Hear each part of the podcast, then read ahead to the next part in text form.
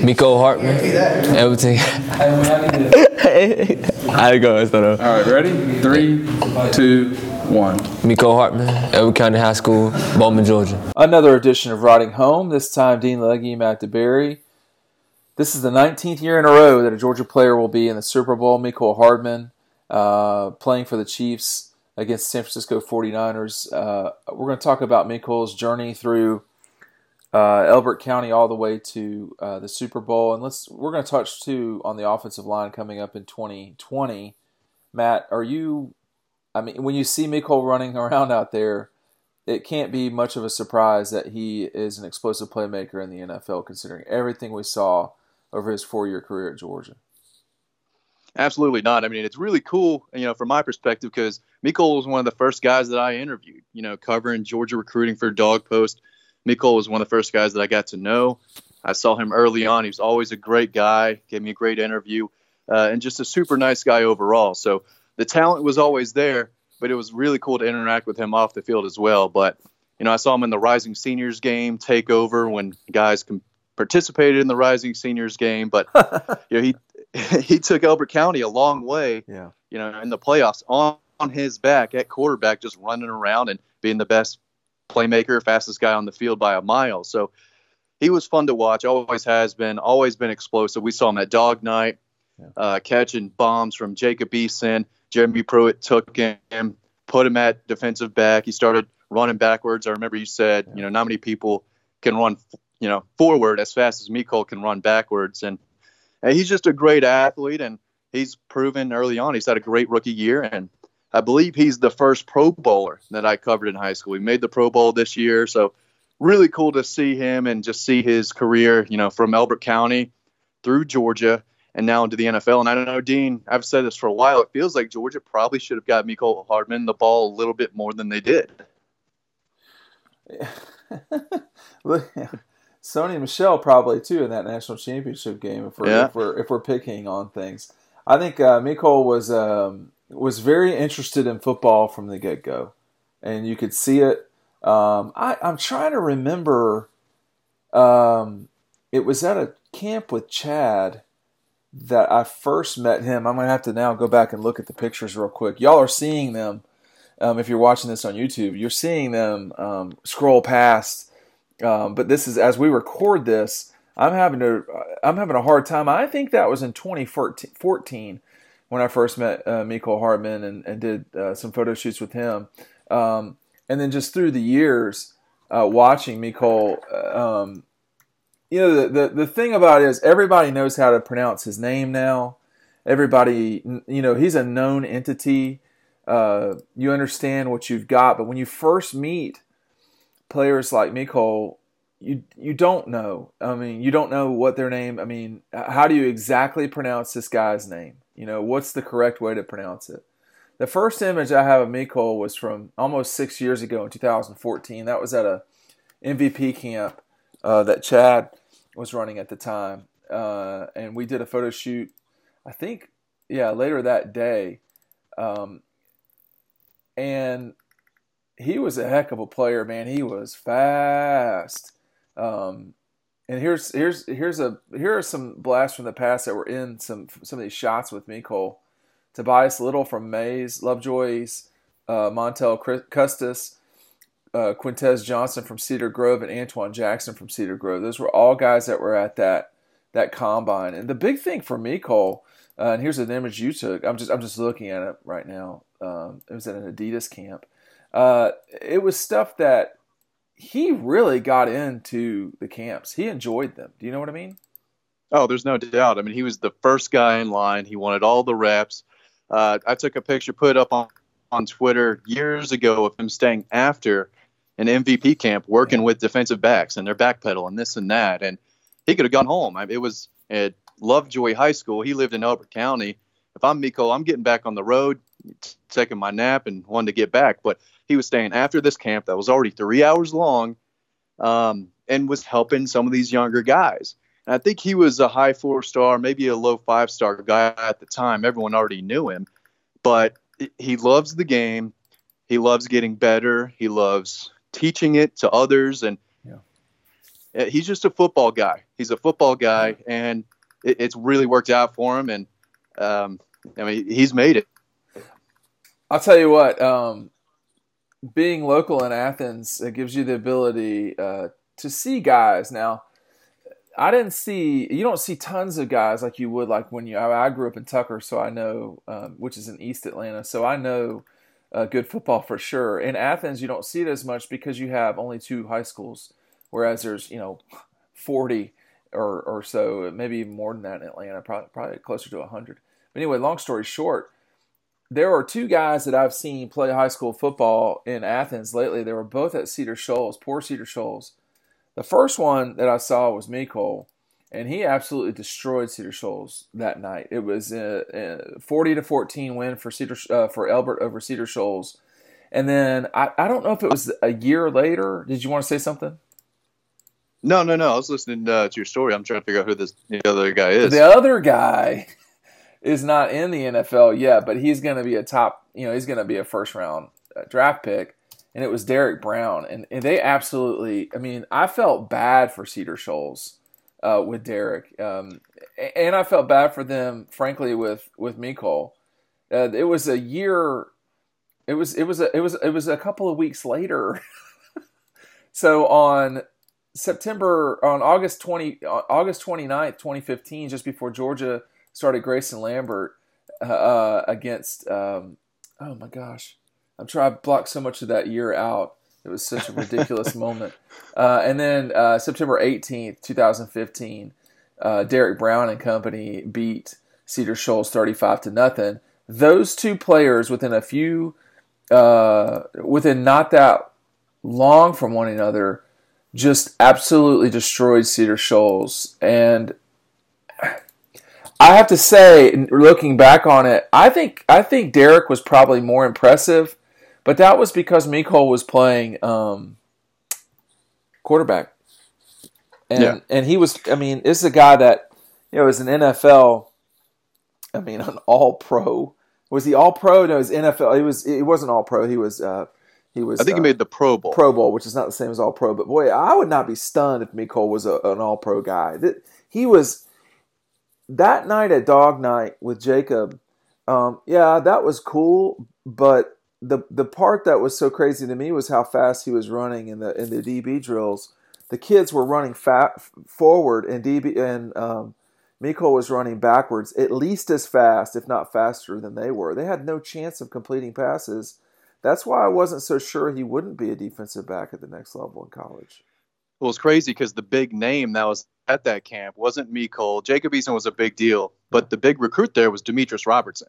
That's the guy everyone wanted to see. Can Funny how things turn which, out. Which which one? Which year was that? Can you remember specifically? It was well. It was Schottenheimer was there, so I think it was the summer going into 2015. Yeah, here, it was here the, it is. Here it is, right here. I've got it. Yeah, the Trevor that, Lawrence dog night. So that was what I like to call it. I think that was when Trevor was. Um, I think they maybe thought that Trevor was going to play more like he did in this the uh, in the in the SEC in the in the national championship game than than than, than what he's been like the bulk of his time at Clemson. Uh, but having we could him, do a whole another riding home on this on this dog uh, this uh, that dog night. But um, but yeah. Mecole was the guy. Yeah. Uh, we knew he had NFL speed. That's why he was a five star. We knew he had the explosiveness. Um, and, and it worked out for him. I don't know why he didn't play. His, I mean, he was a defensive back his freshman year. I don't know. He didn't redshirt but he didn't play a whole lot anyway. But right. would have nice to have seen Mecole play a little bit and uh, help Jake Eason out in that 2016 season for sure. Yeah, that dog night was was actually. I'm just looking through the photos here, and, and again, everybody will see them. I mean, here's Nate McBride. I'm seeing. You might not see them as we as I as I do this, but Nate McBride is there, Ben Cleveland, Tyler Simmons. Uh, Bailey Hockman committed to Georgia that night, I think. Yeah, um, that was Isaac, a night. Isaac Nauta, Charlie Woerner. Um, uh, yeah, guys like McGree. Marlon Davidson who would go to Auburn, and I mean there were a ton of players there. Yeah, there were some players now, no no doubt about it. They Cam Akers, who you know, and here's here's Trevor making the journey all the way down. Standing I don't know what they were doing, man. They just screwed that up. I mean, that's just That's all there is to it. And, you know, he's an exceptional player. He's a first round draft pick for sure, top, you know, five guy.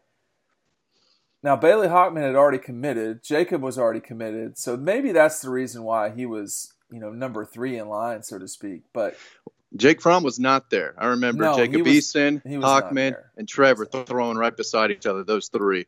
Um, but back to Mecole, we could keep, yeah, that dog. Well, it was just, wild, You but- just you see you see you know you go I go back through images and you know Anthony McFarland, uh, Demetris Robertson. Yeah, he wasn't even going that night, but uh, he was there, and I think was committed to Alabama at the time. Can you refresh my memory on that?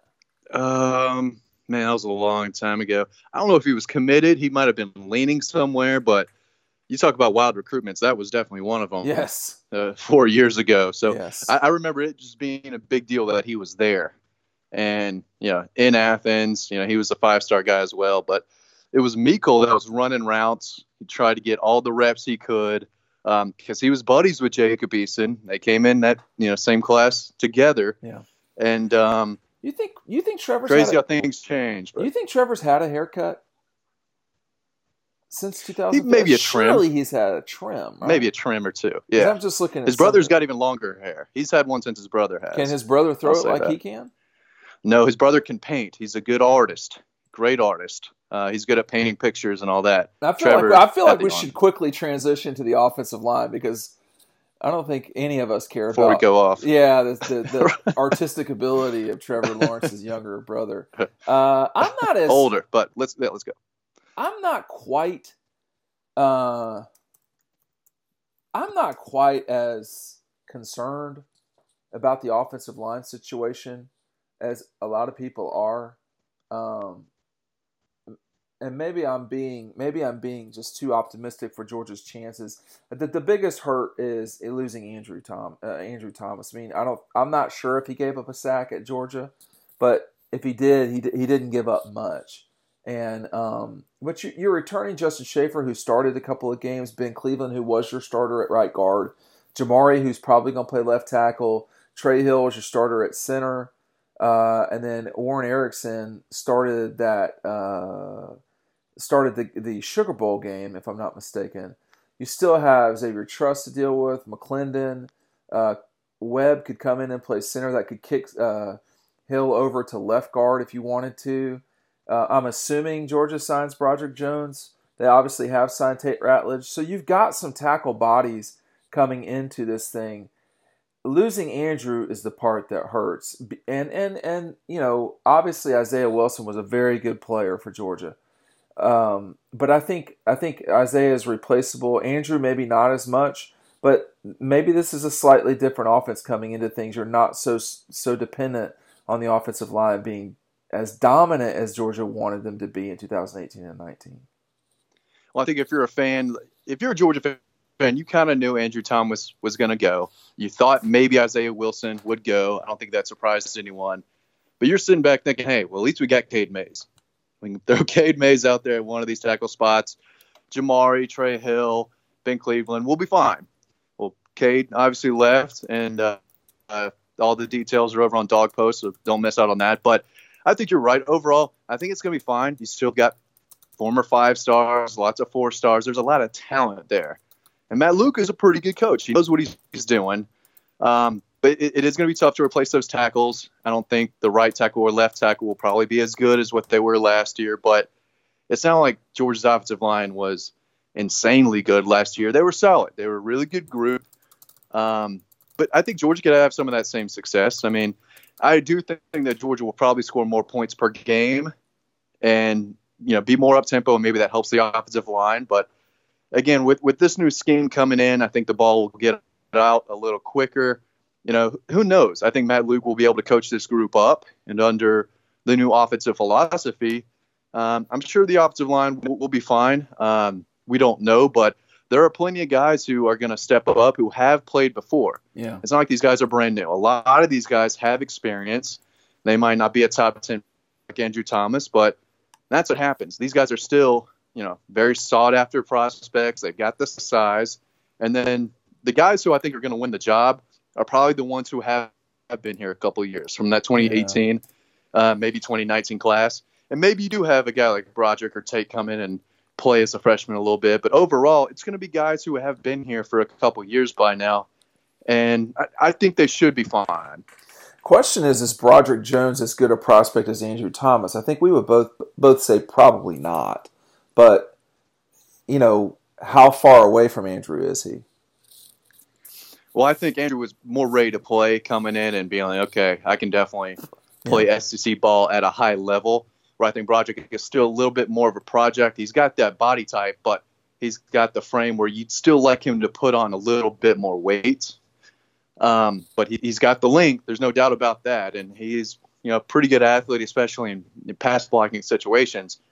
But I don't know if he's ready to step in day one like Andrew well, Thomas did.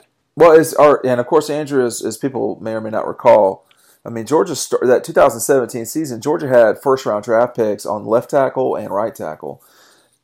Is jo- are Jones, Ratledge, and Van Pran guys that you expect to come in and play though?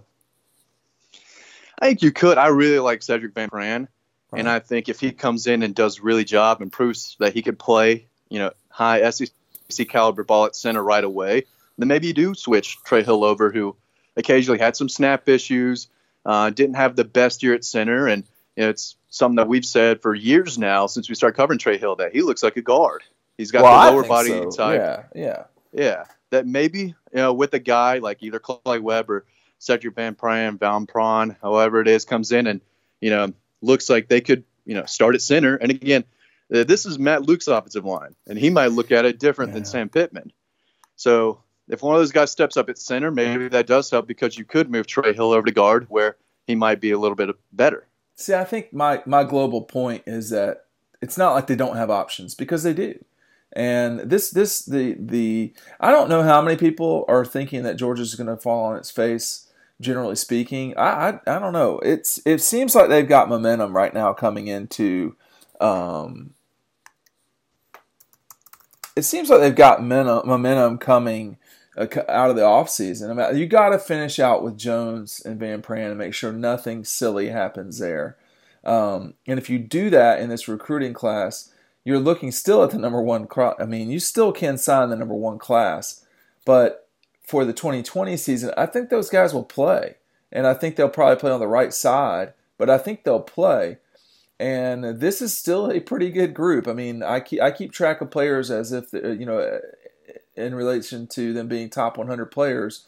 And there are several two dot players on the the board here, um, and some of the one dot players are not so bad themselves. So it's something to keep up with.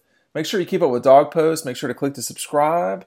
If you like what you're listening to, comment down below. Tell us where we're right. Tell us where we're wrong. And uh, make sure to check out the other videos that we're showcasing up here on the screen. For Matt DeBerry, Dean Legge signing off.